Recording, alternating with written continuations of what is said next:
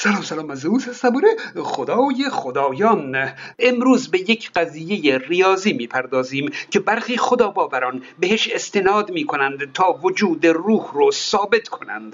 آخه یک قضیه ریاضی چه ربطی به روح داره؟ والا از این سخنان به اصطلاح خود شکن شنیدید دیگه؟ اینکه مثلا من الان بگم من دارم دروغ می‌گویم. خب این اگه راست باشه پس دروغ گفتم. اگه دروغ باشه پس راست گفتم دیگه. چی شد؟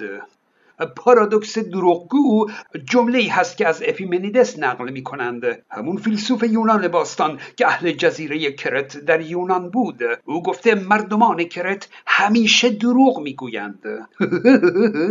خودشم اهل کرت ها. او بالاخره این جمله او راست یا دروغ؟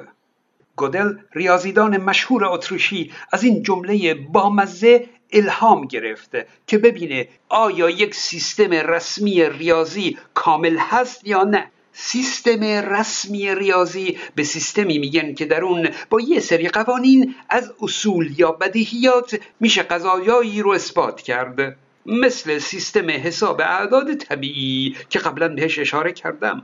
اما کامل بودن یعنی چی؟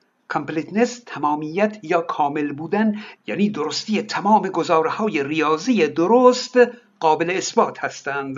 طبیعتا نادرستی تمام گزاره های ریاضی نادرست هم باید قابل اثبات باشند یعنی خلاصه هیچ گزاره ریاضی پیدا نشه که درستی اون بلا تکلیف باشه. بتونیم بگیم که همشون دقیقا یا درست هستند یا نادرست. این میشه کامل بودن تمام بودن. اما اون پارادوکس دروغگو بلا تکلیف بود. گودل اومد یک گزاره جی تعریف کرده که میگه من قابل اثبات نیستم. این یک گزاره است دیگه. اما این گزاره باید در یک سیستم ریاضی بیان بشه. پس گودل گزاره جی رو در سیستم حساب اعداد طبیعی در نظر گرفته تا قابل اثبات کردن باشه. اگه گزاره جی اثبات بشه یعنی اثبات شده که جی قابل اثبات نیست. تناقض پیش میاد. خودشکن هست. او اینجوری گدل نشون داد که در یک سیستم ریاضی می توان گزاره تعریف کرد که درستی یا نادرستی اون قابل اثبات نباشه.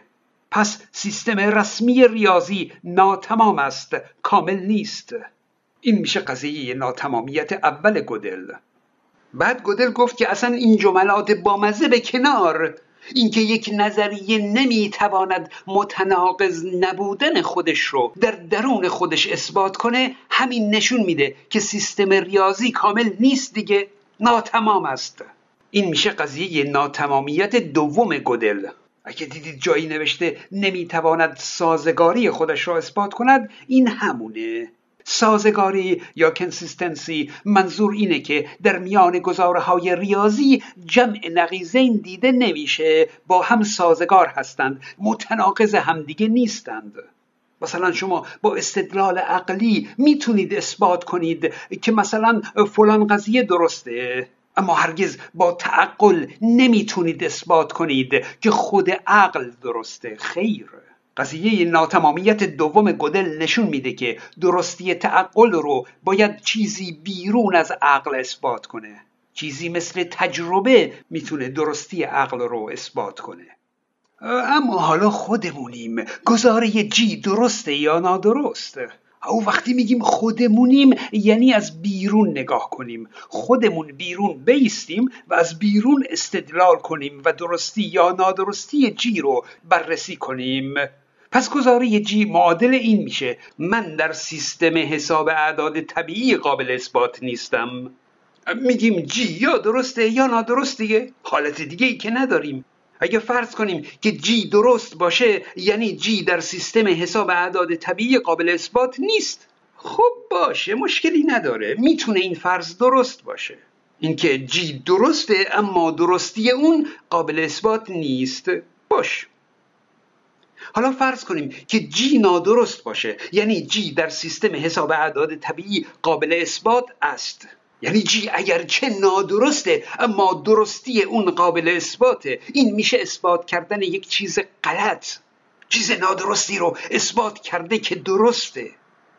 طبق قضیه ناتمام دوم گودل. ما وقتی توی سیستم حساب اعداد طبیعی بودیم نمی‌تونستیم اثبات کنیم که در این سیستم تناقض وجود نداره. اما حالا که ما در بیرون از اون هستیم می‌تونیم چنین ادعایی کنیم و اون رو اثبات کنیم. یعنی بگیم که در این سیستم حساب تناقض وجود نداره. پس طبق برهان خلف نتیجه می‌گیریم که فرضمون غلطه. یعنی جی نمی‌تونه نادرست باشه.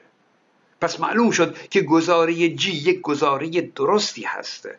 یعنی گزاره جی در اون سیستم درسته اما درستی اون در اون سیستم قابل اثبات نیست.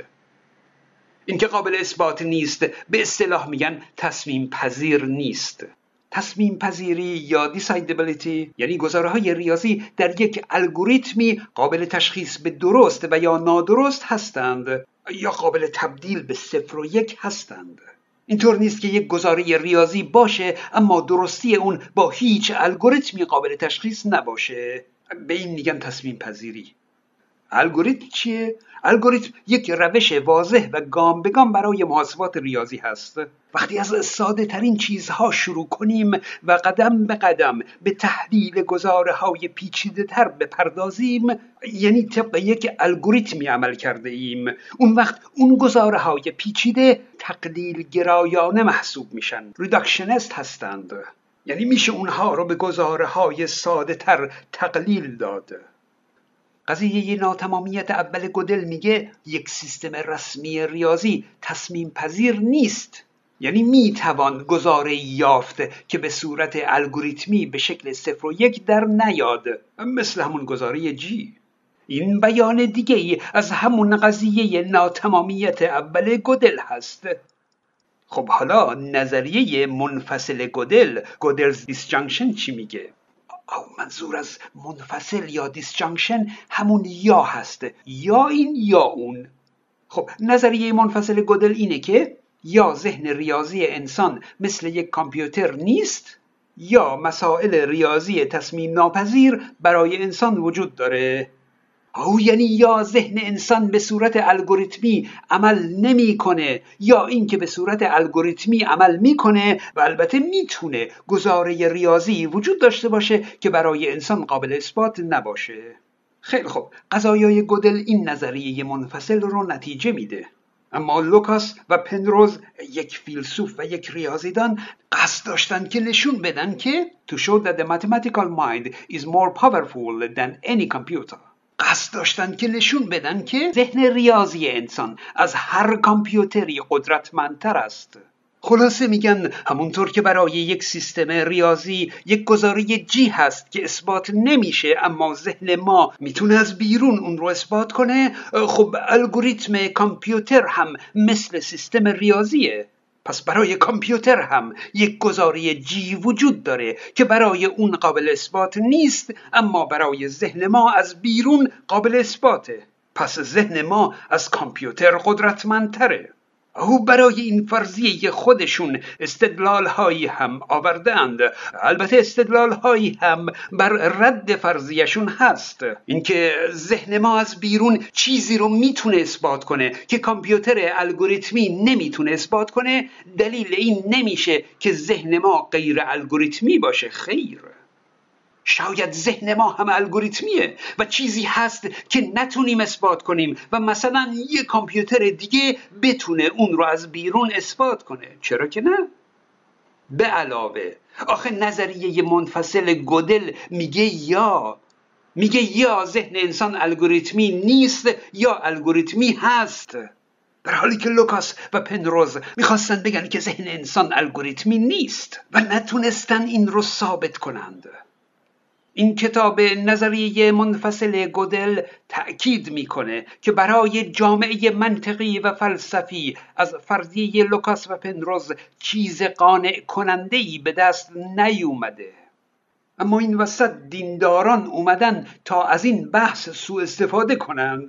اونا میگن پنروز به کمک قضایای ناتمامیت گودل اثبات کرده که ذهن انسان فرامادی عمل می‌کنه. ای بابا!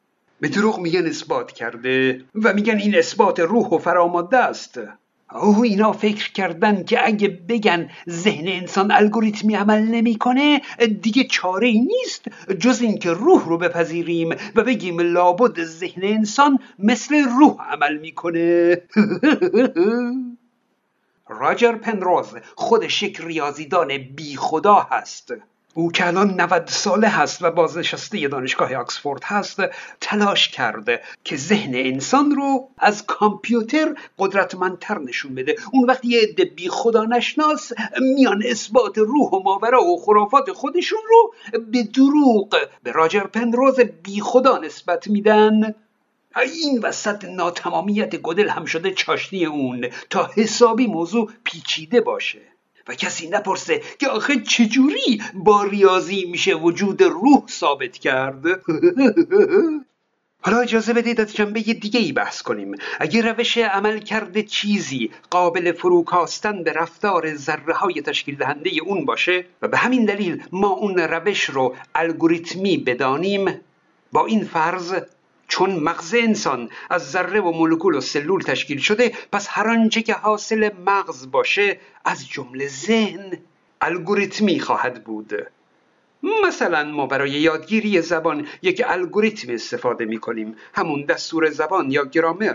اول شخص و سوم شخص مفرد و جمع ماضی و مزارع معرفه و نکره و موارد دیگه. همه الگوریتمی برای یادگیری زبان هستند. ما اون رو کاملا می‌شناسیم.